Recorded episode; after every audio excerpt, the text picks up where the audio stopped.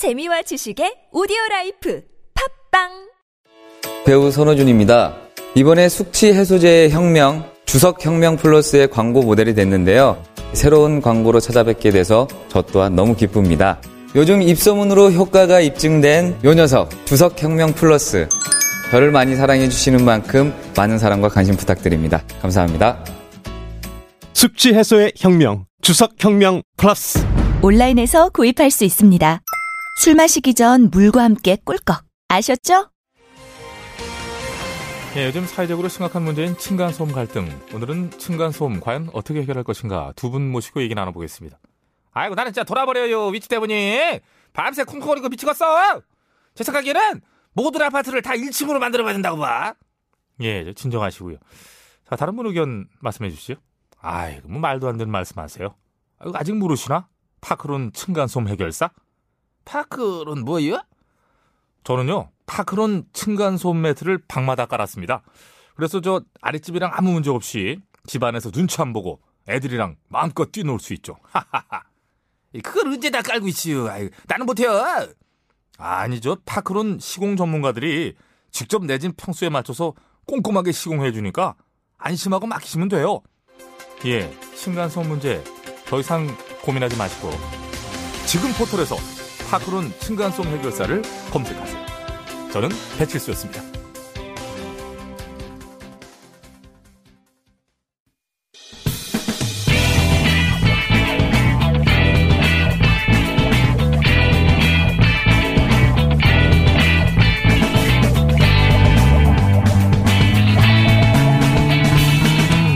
김어준의 뉴스 공장. 자, 2부에 이어서, 어, 김현종 청와대 국가안보실 2차장 5분만 더 모시겠습니다. 2부에 저희가 두 대목에서 아주 크게, 어, 인상을 받았는데, 하나는 15년 전에 한일 FTA를 다들 하자고 하는 걸 깨셨어요. 예, 그 이유 중에 하나가 정환론의 일본 극우와 이 타이밍에 한일 FTA를 해야 하느냐. 아니다. 지금 한참 그 얘기를 하고 있죠. 15년 후에. 어, 그래서 제가 통상의 현자라고 별명을 붙여드렸고. 어, 그리고 또 한 가지가 모든 언론이 어, 김현종 차장이 미국에 중재 요청을 하러 갔다고 보도를 했는데 그런데 거기에 중재 요청을 하러 내가 왜 가냐 호구될 일이냐 중재 요청을 하는 건 국제관계에서 바로 어, 빚을 지는 일이고 계산서가 날아올 일을 청구서 청구서가 날아올 일을 어, 하러 간 거 아니다. 바보도 아니고 내가 바보도 아니고 내가는 제가 붙인 말입니다. 그래서 왜 갔냐 모셨 어, 여쭤봤더니 미국의 동북아 전략이 뭔지 알아보러 갔고 거기에 따라서 뭐 지소미아나 기타 여러 가지 전략이 결정되겠죠. 어떻게 결정하셨는지는 제가 답도 안 하실 거니까 지소미아 관련해서 여쭤보지 않겠고. 근데 제가 이제 넘어가기 전에 한 가지 궁금한 게 그 차장님은 한미 FTA 그 협상 다 끝나가는데 막 나 이 협상 안 해 하고 어, 박차고 나간다든가 깨, 깨버린다든가 판을 엎어버린다든가 그 미국 그 입장에서 보자면 굉장히 까탈스럽고 상대하기 어렵고 까칠한 분인데 그런데 이번에 미국 갔을 때 보면 굉장히 많은 인사들을 만나셨어요. 몇, 그 상하원 의원 몇 명 만나셨어요? 상하원 그 백악관 그리고 그 행정부 다 합쳐서 이번에는 좀 기간이 짧아가지고 한 14명, 15명 만났습니다. 그러니까 매 시간 만나신 건데 그, 네. 그 양반들 왜 차장님을 다 이렇게 만나주죠?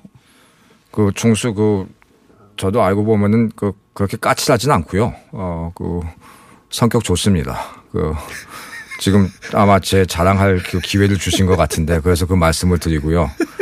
어, 그 아마 왜 이렇게 많이 만나? 제 생각에는 제가 이제 한미 FTA를 한 번도 아니고 두번 네. 어, 이제 그 협상을 해가지고 타결했지 않습니까? 네. 근데 아마 그 그쪽에서 봤을 때는 어, 타협안을 만들어서 제안할 수 있구나. 이러기 때문에 그 협상을 해도 상대방이 될 수가 있다. 이, 이런 차원에서 어. 어, 생각을 해서 만나준 게 아닌가 이런 생각이 듭니다. 어, 그러니까 대등한 협상의 파트너로 삼는다 이런 의미입니까?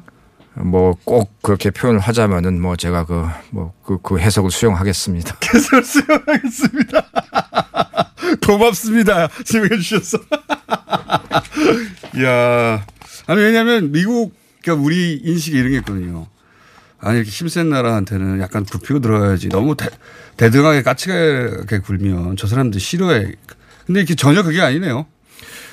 그 우리가 그, 그 우선 그 협상가는 이거 예측 불능해야 되고요. 예. 예측 가, 능하면 안 되고 또 아까도 말씀드렸지만 그 한반도가 이게 그 어, 해양 세력과 대륙 예. 세력의 그, 그 교차로에 있기 때문에 예. 우리의 그 지정학적으로 우리의 중요성을 또 과, 그 과대평가할 필요는 없지만 예. 또 동, 동시에 과소평가할 필요도 없습니다. 어. 어. 우리, 우리에게 지정학적 요인이 리스크이긴 하나 그게 우리 힘이기도 하다. 뭐 네. 아주 그냥 간단한 예를 들자면은 예. 만약에 이 지역에서 미사일을 발사했다. 예. 그러면은 한반도 그 한국에서는 그것을 7초 후에 우리가 그것을 알아낼 수가 있거든요. 예, 예. 알라스카까지 가는 데는 그게 15분이 걸립니다. 예. 그래서 미국 입장에서 그걸 봤을 때 7초 대 15분 아니겠습니까? 어. 그러면 그 지정학적으로 그 중요성이 딱 나, 나오지 않습니까? 그걸 카드로 우리가 스스로 생각하고 써야 된다. 협상에서는. 그건 잘 모르겠습니다. 거기까지는 말씀 안 하셔도 되겠고요. 아, 그 발상의 전화입니다. 중재 요청을 왜 하냐? 왜냐하면 언론들이 그래서 아 미국이 중재 요청했는데 미지근하다 뭐 이런 식으로 보도했는데 아예 중재 요청을 한 적이 없군요 우리가. 뭐 우리 객관적으로 우리 입장을 설명을 했고 객관적으로 설명만 예. 했을 뿐이다. 미국이 만약에 한 한미일 공조가 중요하다고 생각하면은 관여를 할 거고 예. 어, 관여를 할 거고 만약에 그렇지 그렇지가 않고 어, 무장한 일본 위주해서 나머지 그 아시아 국가를 그, 그 어, 어, 나머지 아시아 일본을 통해서 예. 아, 그 아시아 외교 정책을 하겠다고 그러면은 어그 뭐 그렇지가 않을 거고 예. 예. 그, 그래서 그 그런 생각을 해가지고 갔기 때문에 제가 네. 중재란 말을 안 했고 미국이 알아서 해라. 어. 어. 네가 아시면 네가 알아서 해라 이거네요. 뭐 조금 뭐 그런 뭐 표현이 좀 그렇지만 제가 과격하게 표현을 했지만 네, 태도는 네. 그거잖아요. 예, 예. 네. 어, 전혀 다른 발상입니다. 네. 입으로 박수 한번 쳐드리고요. 자, 그러면 마지막으로 한 가지만 더 여쭤보고 보내드리겠습니다. 다음에 한 번 더 모시기로 하고. 그래서 우리 포괄적인 대응 전략은 어떤 거죠? 어, 일본 수출 규제에 대해서? 예, 그, 일, 그두 가지 면이 있는데요. 요, 요것에 대해서는 좀, 어, 제가 그좀 간단히 설명을 드릴 필요가 있는 것 같은데. 간단하게 해주십시오. 밖에 우상호 의원이 굉장히. 예. 근데 지금 이 시간 자기 뺏긴 걸 모욕적으로 받아들인 표정이에요. 예. 아, 제가 나중에 사과드리겠습니다. 그 네. 총수 우리가 그 지금 그 일본에 대한 그, 그 소위 말하는 뭐 표현이 맞는지 모르겠지만 어떤 조치를 취할 수가 있는지 예, 예. 이런 것에 대해서는 우리가 이제 그 뭘 감안을 해야 되니까 우리는 무역 GDP 대비 무역 의존도가 예. 70%가 넘습니다. 어, 미국, 일본 같은 경우는 28%밖에 안 됩니다. 안 그러니까 무역을 안 해도 먹고 살 수 있는 나라입니다. 기본적으로. 반면에 우리는 한때는 GDP 101%까지 올라갔어요. 무역 의존도가. 어. 그래서 어, 이런 그 애로 상황이 있다는 것을 먼저 말씀을 드리고 예. 그리고 두 번째는 우리 그 일본 역시 우리한테 그 의존하는 부분들이 많이 있습니다. 예를 들자면 우리가 DRAM 같은 경우는 시장 점유율이 지금 72.4%거든요. 예. 그래서 그 지금 우리는 10나노를 만들고 있는데 어, 경, 미국이나 중국에 있는 경쟁사들은 20 내기 30나노입니다. 예. 우리는 곧 7나노로 갑니다. 예. 그래서 이런 것을 예를 들면 DRAM 공급이 2개월 만약에 이게 정지가 됐다. 예. 그랬을 경우에는 전 세계에서 2억 3천만 대의 스마트폰을 만드는데 차질이 생깁니다. 어. 그래서 그런 그 우리 우리도 이제 그런 어그 카드가 옵션이 있고 그리고 가장 큰 좋은 그 어, 우리가 그 대응 조치를 할 수 있는 것은 뭐 그걸 대응이라고 할 수도 있고 보복 조치라고 할 수도 있겠지만 제가 봤을 땐 우리가 이 기회에 일본보다 이 부품 소재나 이런 그 전자제품의 그, 그, 그 4차 산업혁명 기술 면에서 우리가 일본보다 어, 일본을 캐치업하거나 아니면 네. 일본보다 앞장서는 게 그게 음, 가장 그렇죠. 좋은 조치가 아닐까 그렇죠. 이런 생각이 들고 그 기회를 삼겠다는 게 대통령 의지인 것이고 그렇습니다. 예. 예. 그리고 아까 그 총수께서 그 지소미아 언급을 했는데 이것은 예. 우리가 신중히 검토할 겁니다. 예. 신중히 검토할 건데 어, 이 동시에 우리가 지금 그 국가 차원에서는 세 가지를 해야 돼요. 첫 번째는 우리 그 대통령께서 추진하는 그 평화 프로세스가 있고 예. 두 번째는 우리가 그 이런 그 4차 산업혁명 기술 예. 이 분야에서 우리가 투자를 많이 하고 어 많이 하고 또그 그 유능한 기술자들을 많이 모셔와야 되고 예. 인센티브를 또 많이 줘야 됩니다. 예, 예. 세 번째 분야는 뭐냐니까 우리가 국방력을 강화시켜야 됩니다. 아 그렇게 얘기를 됩니까? 예, 그 그래서 그 세 번째에 대해서 하나 구체적인 예를 들자면은 어이 우리가 그 한미 동 한미 동맹을 더 강화시킨다는 차원에서 예를 들어서 우리가 지금 정창 정, 정찰용 인공위성이 하나도 없어요. 하나도 없죠. 예, 중국은 30개가 넘고 일본은 8개. 8개. 예, 그 예. 이렇게 있는데 이게 그 판독 기능이거든요. 예, 예. 그러니까 그 판독 기능이 있어야 되는데 일본만 해도 벌써 그것을 그 자동차의 그 번호판을 읽을 수가 있는 판독 기능이 판독 있는데 기능이 있는데 우리가 이게 안보 분야에서도 예. 우리가 우리가 그 외부 세력의 의존도가 너무 높으면은 안보 분야에서도 부품 소재처럼 아. 이런 똑같은 문제가 안 생긴다는 법이 없지 않습니까? 아, 그러니까 지금 예. 수출 규제 예. 반도체 소재 수출 규제를 통해서 우리 목줄을 주려고 했던 것처럼 안보 분야에서도 그들이 가지고 있는 안보 우리보다 더 뛰어난 그 안보 정보를 가지고 우리 지, 어, 좌지우지를 하려고 할 수도 있다. 그래서 우리가 빨리 저 궤도에다가 아 적어도 그 인- 그 정찰용 그 인공위성을 다섯 개. 아, 그, 아니면은 스물다섯 개. 다섯 개 그러면 이제 그, 그, 그 간격이 아. 두 시간에 한 번씩 그 사진을 찍을 수가 있고 스물다섯 개면은 30분에 한 개, 한 번씩 사진을 찍을 수가 있는 거거든요. 네. 그래서 이런 것도, 이런 것도 만들어서 쏴서 올려야 됩니다, 우리가. 그, 그 판독 기능을 갖기 위해서. 그러니까 그, 그 사람의 몸에 비유를 하자면 이게 눈, 코, 귀 역할을 하는 거 아니겠습니까? 알겠습니다. 그리고 새로운 산업이 또 만들어질 수가 있고. 어, 그래서 그러니까 그런 것을 우리가 계속 아, 노력을 해야 되고 그- 그리고 참고로 금년 구- 국방 예산은 아, 작년 대비 8.2%가 아, 늘어났습니다. 장, 네, 아, 그리고 2020년도에는 아마 7%를 7.6% 정도가 될 것 같은데 아, 그래서 우리가 그 지속적으로 이런 분야에서 투자를 해야 됩니다. 아, 일본의 수출 규제를 보면서 아, 정찰 위성까지 가는군요. 우리 대응은 포괄적으로. 예. 아주 좋아요. 아주 좋고요. 검색어 1위 올라가셨네요. 예. 그 저희가 궁금할 때마다 좀 모시면 안 됩니까? 그렇게 비싸게 굴지 마시고. 그렇게 섭외가 어려워요. 아, 섭외를 한 달을 해야지 간신히 나오시니까 다음에는 한 한 달 이내에 한 번 더 나오시는 걸로. 준비 시간이 좀 많이 걸려가지고 제가 좀 그냥 준비 없이 그냥 하시는구나 뭘. 자, 그러면 조만간 다시 한번 모실 때는 예, 좀 더 쉽게 인터뷰가 되길 아니 저기 섭외가 되길 예, 그 다시 어, 이렇게 나올 기회 주셔서 감사합니다. 조만간 또 모시겠습니다. 아, 첫 번째도 대단히 인상적이었는데 오늘도 박수 두 번 쳤습니다. 김현종 청와대 국가안보실 2차장이었습니다. 감사합니다. 네, 감사합니다.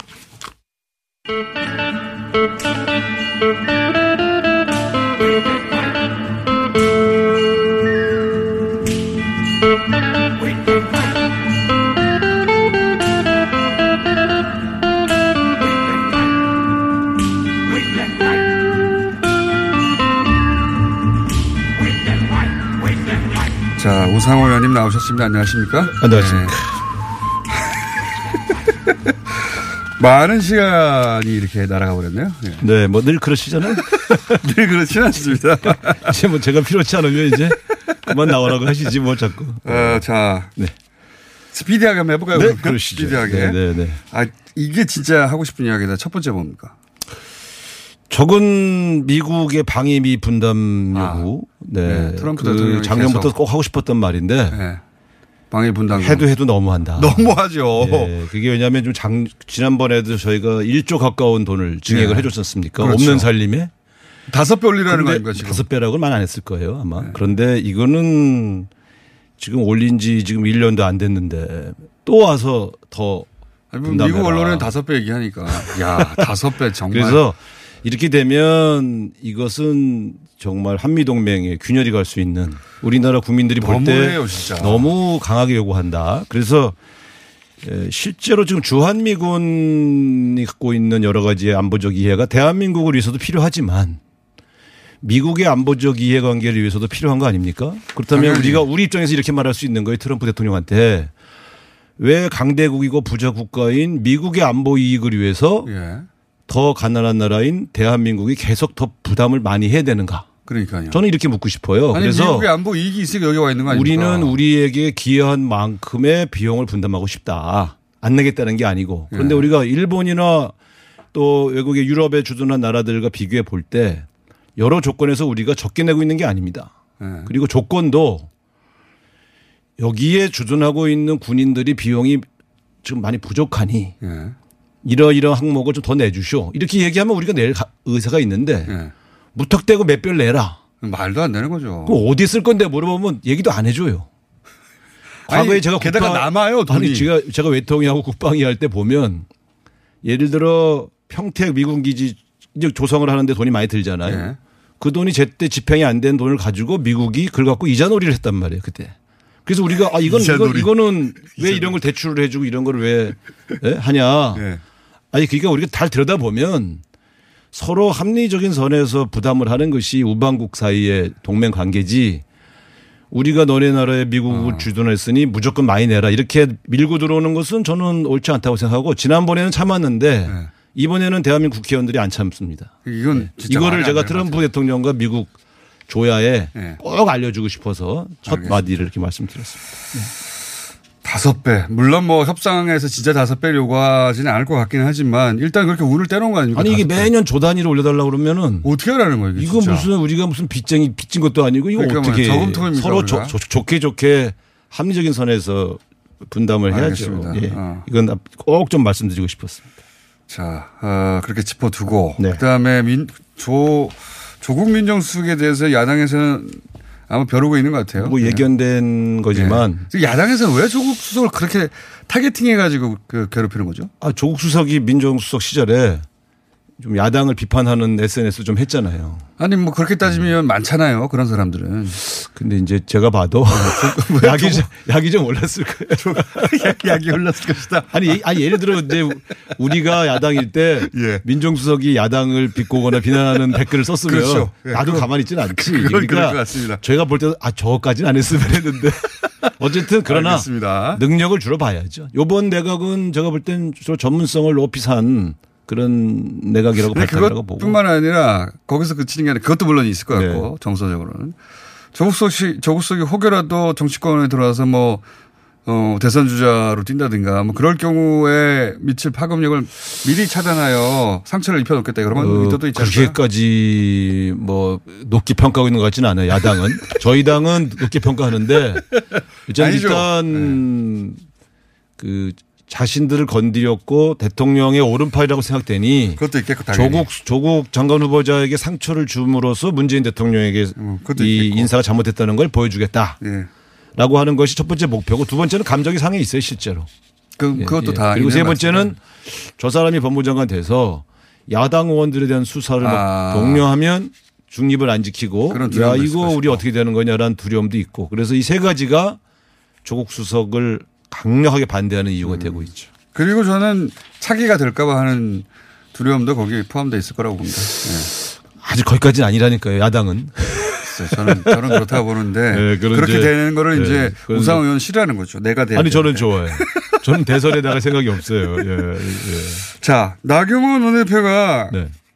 어, 나경원 대표 입장에서는 아마 전략적인 발언인 것 같은데 갑자기 확 손을 내밀어 가지고 바른미래당 유승민 대표 오라 바른 미래당과 함께 오라. 예. 유, 안철수도 오라. 뭐 이런 제안. 근데 그날? 그날 황교안 대표 인터뷰 할 때 황교안 대- 대표가 되게 불쾌한 표정으로 네. 대답하지 않겠다. 여기까지 하시죠. 가버렸잖아요. 왜냐하면 자신의 경쟁자 대권 경쟁자가 될 사람 들어오라고 한 그게 거니까요. 아니고요. 아닙니까? 당대당 통합에 관한 사안의 결정권은 당 대표에게 있지. 아, 그런 원내 얘기입니까? 대표에게 있지 않아요. 그러니까 제가 볼 땐 그거는 약간 월권적인. 아, 그- 아, 그렇군요. 그래서 나경원 대표의 어. 구상보다는 이건 당 대표의 구상이 중요하죠. 그렇긴 한데 그게 네. 월권이라고 본 것이다. 아. 그렇죠. 그럼 이 구상이 가능할까요, 근데? 나경원 대표의 제안으로 오히려 좀 더 어려워진 거 아닌가 이렇게 생각이 드는데 왜냐하면 이건 이런 일은 물 밑에서 일정하게 대화를 좀 해놓고 네. 그렇죠. 그 다음에 보통. 그것도 이 나경원 대표의 제안 방식이 아니고 네. 만약에 한다면 오는 사람들 오는 사람들이 뭔가 예. 조건을 제시하고 그걸 이그 자유한국당이 받는 방식으로 하지 않고서 그리고 마지막에 꼭지는 대표가 따고. 그렇습니다. 네. 제가 볼 때는 보통. 형식과 내용과 절차에 있어서 다 부적절했다. 근데 왜 갑자기 이 타이밍에 던졌을까요? 그거는 뭐 그분에게 물어봐야 되겠지만 원래 잘하시잖아요. 제가 볼 때는 에, 그 측면에서 이게 좀 뉴스가 된다고 생각하고 또 실제 그게 소신이었잖아요. 원내대표 나올 때도 예, 예. 보수 통합을 공약으로 내걸고 나오신 분이라 그 시점에서 자신이 먼저 되든 안 되든 그런 보수 통합의 어떤 성과를 낼 수 있는 사람으로서 자기 자리매김하겠다. 포지셔닝을 한 거다. 저는 그렇게 봅니다. 민주평화당은 어떻게 됩니까? 오늘 10명 탈당이 선언 그림이 잘 안 보인다고 하셨는데. 지금 이제 군소 정당의 이합 집산이 시작됐 거죠. 박지원 의원이 아무 그림 없이 시작할 뿐이 아닌데 말이죠. 그렇습니다. 제가 예. 볼 때는 지금 이제 행동이 시작됐다는 건 예. 적어도 세 군데 중에 한 군데하고는 얘기가 됐다. 그러니까요. 물밑에서 무슨 얘기가 됐으니까 움직이시지 그분이. 저거는 적어도 바른미래당의 호남 출신 의원들과는 모종의 얘기가 됐다 이렇게 봅니다. 음. 근데 이제 그게 과연 국민들이 볼 때 다음 총선에서 저쪽은 좀 살려주자고 말할 정도의 의미 있는 대안 세력이 될 거냐? 그럼 국민의당 마이너스 안철수인데요. 현재로서는 그렇죠. 근데 네. 거기서 끝나는 게 아니라 그 다음 구상이 또 있겠죠. 그러니까 그걸 좀 지켜봐야 할 것 같은데 저는 오히려 그 측면도 있지만 여당 입장에서 보면 어, 원내 전략에서 예. 지금 손학규 대표와 정동영 대표 체제가 바로 소위 말하면 패스트 트랙 동맹 체제입니다. 그렇죠. 유성엽, 오신환 두 원내대표가 바로 이 패스트 트랙에서 합의된 선거법을 반대하시는 분들. 부정, 부정적인 네. 사람들이고. 그러니까 다시 말씀드리면 이거는 흔들리는데. 트랙에 올린 선거법 선거 제도에 대한 의원들의 반발이 어, 배경에 담겨 있다. 그 속에 저는 이렇게 그렇게 그렇게도 해석하죠. 그렇게도 그것만은 아니지만 한 3분의 1 정도는 그렇게 음. 보는 거죠. 이제 내년 총선에서 이 체제로 갈 수 있느냐 하는 불안감이 제일 크고 두 번째는 이런 측면도 있다. 그래서 오늘 뭐 일간지에도 나왔습니다만 패스트 트랙 동맹 체제의 분화 내지는 어떤 일정한 음. 타격 분열이 시작된 것이다. 저는 이렇게 보죠. 예를 들어 이제 손학규 대표, 정동영 대표만 믿고서는 본회의에서 선거법이나 공수처법의 통과를 자신할 수 없게 된 거 아닙니까? 그렇죠. 일정한 시간이 지나서 올렸을 때 예. 예를 들어 지금 손학규 대표 체제에 반기를 든 오신환 의원을 비롯한 의원들 또 정동영 대표에 반대하고 나간 의원들이 이, 이 이제 이 당론에 구속될 필요가 없거든요. 그렇죠. 그렇게 되면 예. 이 안이 일정 기간 지나서 올해 말이나 내년 초에 자동 상정되었을 때 본회의 통과를 자신할 수 없게 됐다. 이런. 의원들의 이해에 철저히 달려 있겠죠. 그래서 이거 굉장히 사실은 여당의 국정 운영의 흐름에서 보면 예. 아주 더 복잡해진 겁니다. 이제 국회를 누구하고 대화를 합니까? 이제 대화의 상대가 많아진 너무. 많아졌어요. 너무 많아졌죠. 이거 아주 굉장히 어려워지고 있는 상황이다. 그런 이렇게. 측면에서 어려운 네, 거군요. 네. 보- 야당 보수 야당 입장에서도 굉장히 복잡해진 거죠 계산이. 예- 이렇게 복잡한 적은 처음인 것 같아요. 처음에 이렇게 생존을 건 이합 집사는 되게 구- 그림과 구도가 예. 예측 가능했거든요. 해봐야 제3지대 이런 정도 이야기하는데 지금 어디와 어디가 손을 잡을지 알 수 없는 좀 혼돈의 상태로 가고 있습니다. 다음 총선은 어떻게 될지 정말 모르겠습니다. 네. 자, 그래서 딱히 대단히 설득력이 있는 그 가설 시나리오 하나가 등장하지 않고 예. 어, 어떻게 될지 다들 잘 모르겠다고. 문제는 본인들도 이게 어떻게 될지 모르면서 지금 이게 이제 제가 말씀드리면 항상 그잖아요. 이게 추석이 전 추석이 항상 문제예요. 음. 추석 전에는 뭔가 새로운 희망을 가시화시켜야 한다는 절박함들이 군소 정당들에게 있거든요. 어, 그렇죠. 왜냐하면 추석 밥상에 예. 뭔가 이 화제로 올려. 전개 구도가 보여져야 되거든요. 그래야지 그걸 가지고 사람들이 인지하고 그다음에 그걸 기반으로 후속 작업도 할 수. 있고요. 예. 그렇기 때문에 지금 추석 전후를 겨냥해서 그것도 아닌데요. 다 가족 가족 카톡하고 다 하거든요. 아니 여론을 이제 그저 추석 밥상에 올려야 된다는 강박관념이 정치권에 늘 있습니다. 뭐 그렇긴 한데 네. 그 왠지 과거 방식에 어쨌든 왜냐면 그때는 그때가 됐어야 가족들이 만나서 얘기하는데 예. 지금 상시적으로 해요 카톡으로 네. 어쨌든 지금 이제 시작된 거, 된 거죠. 그게 시작된 거죠. 그 다음 수순을 좀 봐야 될 것 같습니다. 민주당은 아무런 액션을 또 취하지 않고 과거, 과거 같으면 이제 그렇게 해서 탈당한 분들 몇 분과 대화해서 이제 입당시키고 그런 구상들도 있잖아요. 아 근데 이렇게 된 거죠. 그것은 바른 미래당과 자유한국당이 통합을 하고 네. 그래서 보수가 단일 정당이 되고 정당이 돼서 단일 후보로 간다. 예. 그러면 이제 저희 더불어민주당과 민주평화당이 호남에서 분열되는 구도잖아요. 가만히 이런 경우에는. 뭔가 손을 쓰자. 예. 이런 대항 대항적인 차원에서 예. 이런 아이디어가 나올 수 있는데 지금은 저렇게 지금 보수 정당이 우리 공화당까지 나섰기 때문에 전혀. 예. 하나가 될 가능성은 없다고 본다면 굳이 더불어민주당이 이 시점에서 예. 어, 다른 세력과 손을 잡아야 할 필요성이 높아지지 없다. 않고 있는 거죠 아직은 정치적으로는 그렇습니다. 자, 어, 또 정세현 전 장관님이 계십니다. 예. 네. 수석 부의장. 네. 높으신 분이죠. 나가셔야 될 것 같은데 이제. 아니 근데 바깥 앉아 계신데. 우상, 우상호 의원님 들어오자마자 또 유튜브 네. 시청자 숫자가 확, 확 늘어났어요. 의원님도 또 나름의 팬층을 가지고 계시군요. 네, 뭐 저의 본질을 잘 모르셨다가 자, 한 가지만 더 하고 네, 네, 네. 꼭 이거 했었어야 되는데. 아, 일본 수출 규제에 대해서 하나 네. 짚어주고 가시죠. 저는 이제 이 문제에 대한 다양한 분석들이 있지만 예. 이번 주부터는 어, 8.15 행사에 집중하고 예. 어, 한일 관계 문제는 냉각기로 가야 된다. 어. 이제는 정부 차원에서는 그렇습니다. 적어도. 정부와 정치권. 예. 예, 정치권 예, 일반 우리 국민들은 예.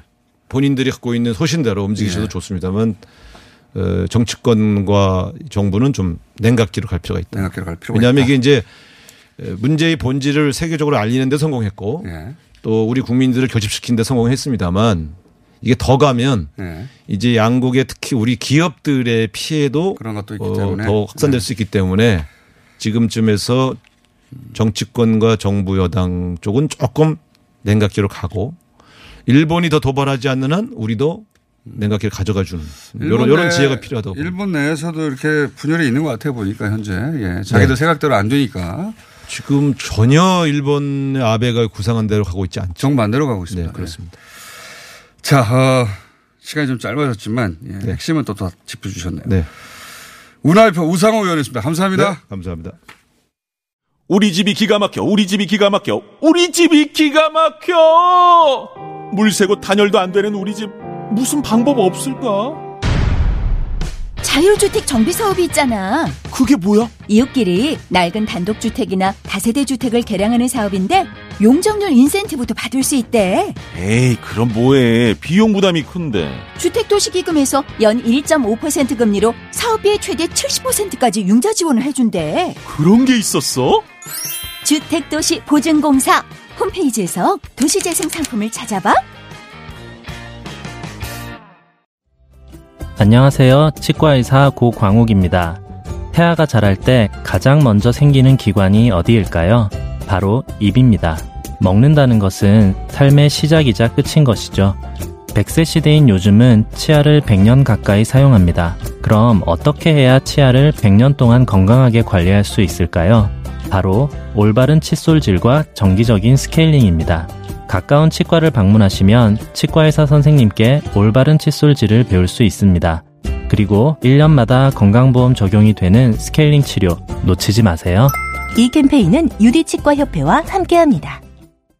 시더 시더 아빠 발톱 너무 두껍고 색깔도 이상해 이 녀석 그럴까봐 내가 케라셀 네일 준비했지 갈라지고 두꺼워진 발톱 무좀이 싹 사라진다고 미국 판매량 1위 600명 임상 실험을 거친 전 세계 48개국 손발톱 케어 압도적 지배자 캐라셀 네일. 2주 후 달라진 손발톱을 경험할 수 있습니다. 네이버에서 캐라셀 네일을 검색하세요. 월매 월매 월매 369 가격 만족 품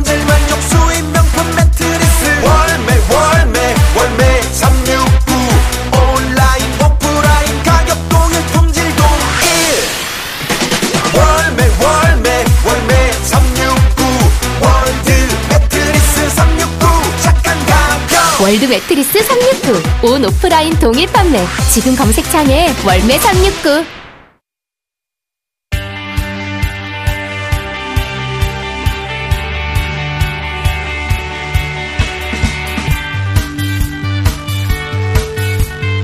자, 한반도의 현인 정세현 전 장관님이라고 쭉 불러왔는데 이제 아닙니다. 현직입니다. 민주평화통일자문회의 수석 부의장. 여기 의장이 대통령입니다. 예. 부의장, 장관인 거죠. 장관급. 어, 이제 공직으로 가셔서 더 이상 잘 나오실 수도 없을 것 같은데 그래서 그런지 저- 짧은데 전화로 해도 된다는데 굳이 나오셨어요? 부의장님 반갑습니다. 아니, 안녕하십니까? 아직, 아직은 아니에요. 아직 아닙니까? 9월 1일부터 임기가 아, 그, 시작. 아, 남았네요, 그럼 아직. 어, 9월 1일부터 임기가 시작되기 때문에 네. 아직은 아니고. 부의장 예정자. 어, 아직은. 전 장관으로 하겠다, 그러면. 그 평론가 입장에서. 평론가 입장에서. 아니, 근데 이게 어떤 자리입니까? 그게 머리보다는 몸이 바쁜 자리죠.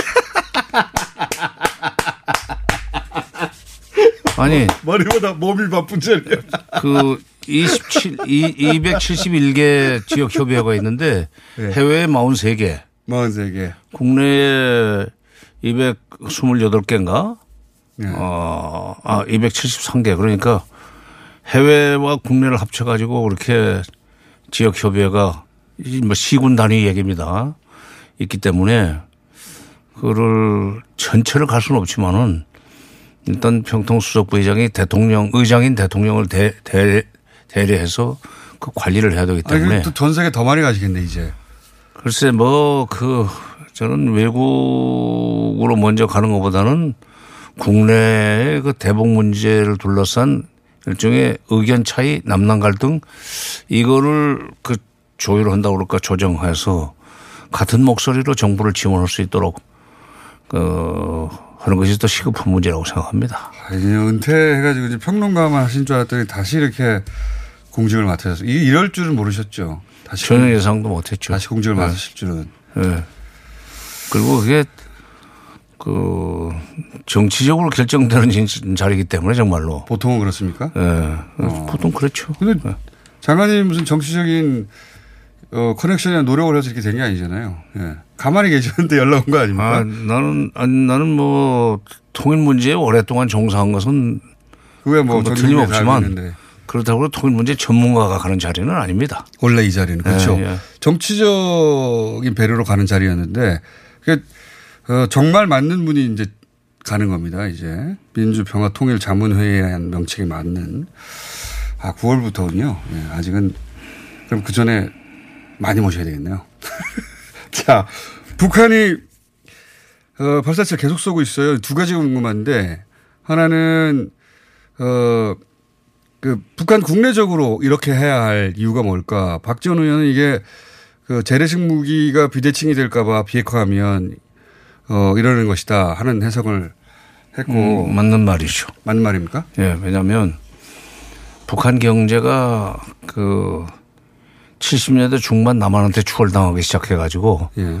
80년대에는 이제 거의 제로 성장을 하고 90년대에는 마이너스 성장으로 들어갔습니다. 예. 지금 다시 조금 살아나고 있다고 그러지만 그러니까 남북 간의 그 이 경제가 북한이 우리보다 위에 있을 때 그렇죠. 국방에 투자를 많이 했어요. 예. 그 우리가 열세에 있었습니다. 예.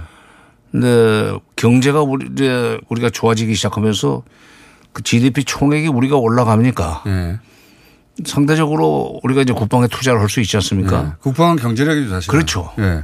바로 부국강병이라고 하잖아요. 부자가 되면은 그 국방은 튼튼해지게 돼 있는데 우리가 투자를 많이 할 수밖에 없는 상황에서 무- 물론 그 북한 때문에 그랬지만 이게 그 불균형이 생기니까 재래식 그전 무기. 이제 세력 균형 내지는 우위에 있었는데 거꾸로 되니까 이걸 극복하기 위해서 핵과 미사일 쪽에 북한이 신경을 쓰기 시작했습니다. 음. 미국으로부터의 이제 안보 문제도 있지만 그렇죠. 남북 대결 관- 관점에서 보자면 예. 그러니까 그렇게 해서 핵과 미사일을 가지고 군사력의 균형을 이룬답시고 했는데 예. 이제 북미 관계 개선 또는 비핵화 이게 실제로 어, 어, 일이 시작이 되면은 예. 이제 핵과 미사일은 포기 장거리 미사일은 포기를 해야 되니까 그렇죠. 그렇게 되면 군사력이 다시 현저하게 떨어지는 거 아니겠어요? 예. 그 갭을 이걸 극복하기. 위해서 음. 지금 최근에 에, 금년에만 지금 한 몇 번을 썼다고 하더라. 어, 벌써 여러분 너무 자주 쏘다 보니까 이제 횟수가 좀 들리는데 예, 뉴스도 6월 잘안 이후에 일곱. 번인가 쐈어요. 예. 그러니까 단거리 미사일, 탄도 미사일이죠. 단거리 음. 미사일, 방사포, 그다음에 지대지. 이게 대남 군사 열세가 아, 머지않았기 때문에 그걸 음. 메꾸기 위해서 역으로 보면 정말 비핵화 하겠다는 얘기네요. 그렇죠. 바로 그겁니다. 그러니까 네. 비핵화를 하고 나면 이제 정전협정을 평화협정으로 바꿔야 될 거 아닙니까? 네. 정전협정을 평화협정으로 바꾸려면은 도리 없이 군비 감축이라는 걸 해야 돼요. 예. 군비 감축을 앞두고 일단 무기를 빵빵하게 만들어 놔야 예, 예. 동일 비율로 이제 감축을 하게 될, 될 테니까. 그 점도 있군요. 어. 이게 옛날에 휴전 협상이 51년부터 시작이 됐었지만은 휴전 협상이 53년 7월 27일 날 마무리되기 직전 상황이 직전이 남북 간의 전투가 더 치열했습니다. 어. 한 뼘이라도 더 올라가려고 그러고 한 뼘이라도 더 내려오려고 그러는 그러니까 어, 지금 비핵화를 본격적으로 이제 할 수밖에 없다면 알겠습니다. 그러면 그 이후에 남북한 군사력 균형을 잡기 위해서는 지금 이 시기에 음. 훈련 핑계 대고 지금 계속 어 소위 실전 배치할 수 있는 단거리 미사일을 그리고 명중률이 높고 좀 어, 이런 위협적인 그런 무기를 만들어 놔야 남북 군비 이 군사력이 균형을 잡고 그게 평화협정 협상 과정에서도 어, 불리하지 않다. 그런 계산까지 지금 깔린 거라고 봅니다. 미국하고의 이제 실무 협상에서도 압박이긴 하지만 그 해석은 여러 군데서 이제 다들 하고 있으니까. 근데 이제 북한 국내적으로 혹은 비핵화 이후 또는 뭐 군비 협상할 때 평화협정 이후 여러 가지 용도의 카드군요, 이게. 예. 그렇죠. 그러니까 지금 야당에서는 뭐 바로 눈앞에 보이는 것만 가지고 거기에 뭐 대꾸도 못 한다 하는 이게 이제 비판을 하던데 북한은 지금 여러 수를 여러 수를 내다보고 북미 협상 이후 북미 관계 개선 이후에 남북 군사력 균형 이걸 위해서는 지금 시기에 이걸 어 능력을 좀 강화해 놔야 된다는 개선을 하고 있다고 봅니다. 또한 가지 질문은 그런 과정에서 북한이 자꾸 이제 어 우리는 미국하고 대화하겠다는 메시지를 계속 내잖아요. 그러니까 남쪽은 우리하고 대화가 쉽게 이루어질 수 있다는 생각하지 마라. 안 하겠다는 말은 아니에요. 근데 쉽게 할 생각을 하지 마라. 어, 군사훈련을 아주 중단하거나 예. 군사훈련을 할 수밖에 없는 이유를 좀 뭐 성실하게 설명을 하고 그러니까 그러는데 뭐 자기들을 설득 좀 하- 해주거라. 어, 해달라는 얘기인데 예, 이게 좀 그거야 그 우리가 하면 되는 거고 하면 되는 거고 어, 하면 되는 거죠. 하면 되는 거고 아니 성실하게 그들 마음에 들게 꼭 할 수는 없지만은 예.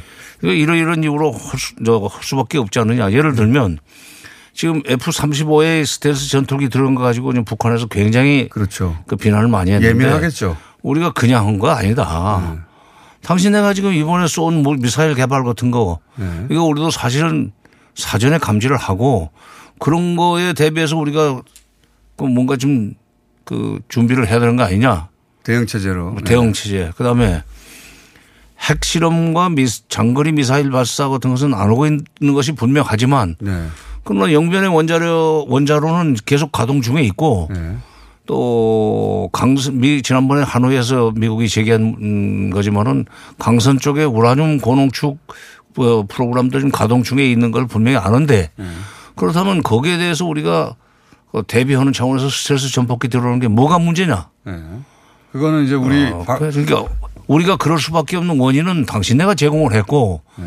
한미 연합 훈련은 이거는 어 한국이 전시작전 통제권을 미국으로부터 반환받기 위해서 예. 가져오기 위해서 이번에는 한국군 사성 장군이 주한미군 사령관을 부사령관으로 두고 하는 훈련입니다. 예, 그런 훈련이었다. 예. 그러니까 이 훈련이 오히려 우리가 자주국방을 하려고 하는 것이 그렇죠. 예. 이해해 줘야 된다. 예. 군사 문제 관련해서도 이제 당신네가 미국과 얘기할 일 부분이 있겠지만 남, 남북 간에도 군사 문제 관련해서 어, 심도 있는 협상을 해야만 되는 그런 상황에 올 테니까 그 비난만 할 건 아니다 하는 네. 그런데. 이제 그러면 북한의 실제 속내는 뭡니까? 이런 말을 계속하는. 그러니까 우리하고 대화, 우리한테 이제 서- 성실히 설명해 주거나 대화는 쉽지 않을 이제 것이다. 언론에서도 그렇고 네. 일부 정치권에서도 뭐 통미봉남 당했다 예, 예, 그러는데 예, 예. 우리 현실이 우리 현실이나 이게 북핵 문제가 지금 시급하잖아요. 예. 북핵 문제를 해결하는데 우리가 우리가 사실 주역으로 나설 수는 없습니다. 그거는 뭐 당연한 거예요. 못하죠. 미국하고. 예. 그러니까 어 미국이 지금 본격적으로 북한과 아, 미국과 협상을 하기 위해서 통미봉남이 아니라 선미 후남. 선미 후남. 선미 미국하고 먼저 북핵 문제 협상이 끝나고 아, 나면은 선미 후남 이 용어는 장관님이 만드신 거죠. 조금 전에 만들었어요. 조금 전에 만들었어요. 선미후남. 아, 일단 미국하고 할 테니까. 어, 예. 그러니까 아. 그리고 지금 이 외무성 국장이 북아메리카 국장 권정근이 얘기를 한 건데 지난번 그 사람은 6월 27일 날도 좀 조금 고약한 표현을 쓰기는 했어요. 네. 이번에 좀 더 심하게 쓰던데 그게 어떤 의미가 있느냐. 뭐 속된 말로 남한을 조금 이렇게 자극을 하면 네. 뭐 약을 올리면 어, 미국을 좀 적극적으로 설득해 가지고 어, 전략이다. 어, 미국의 미국의 대북 협상에서에서 자세 변화, 셈법 어. 다른 말로 하면 이걸 좀 고칠 수 있도록 쿠션을 친 거네요. 당구로 치면. 쓰리 쿠션입니다. 쓰리 쿠션. 미국한테는 트럼프 심기 관리하느라고 이제 어, 편지 보내가지고 좀 관리하고 한국한테는 나중에 말로 풀면 되니까 우리하고는 그렇죠. 좀 세게 얘기하고 그런 거네요. 예. 그렇죠. 쓰리 쿠션으로. 그래도 트럼프 대통령은 이제 붙들어 둬야 되겠고 그 다음에 문제는 지금 사실 트럼프 대통령이 아니라 미국의 실무 관료들이에요. 예. 실무 관료들의 저희 그 오래된 습관 북한의 선행동을 요구하는 이거를 아, 선행동. 한- 어, 한- 어, 북한의 선행동을 요구하는 미국 실무 관료들의 태도를 좀 변화시켜 주기를 바라는 그걸 우리 정부가 하라. 나서서. 어, 그렇죠. 그래서 옆을 때리는 거다 자꾸. 예. 그왜 저, 꼭 집을 나가기를 바라거나 또는 밥을 주기 싫어서 그런 게 아니라 나가버려 이놈아. 음, 저는 밥도 주지 마. 예, 그런다고 해서 나가라는 얘기? 좀 잘좀 하라는 얘기지. 알겠습니다. 아니, 장관님 그러니까 아니면 그- 이런 얘기를 그거- 없어가지고. 그거 가지고 예. 그거 가지고 정부를 비판하는 건큰 판세를 읽지 않기 때문에 그렇습니다. 음, 알겠습니다. 아니 장관님만 이런 해석을 해 주시기 때문에 자 긴급히 모셨는데 사실 시간이 짧아서 저희 전화를 하려고 했는데 아마도 이제 수석 부의장이 이제 예정돼 있기 때문에 예, 인사를 하러 오신 게 아닌가. 그 전까지 더 많이 모셔야 되겠습니다. 한반도 현인 정세현 전 장관님이었습니다. 감사합니다. 예.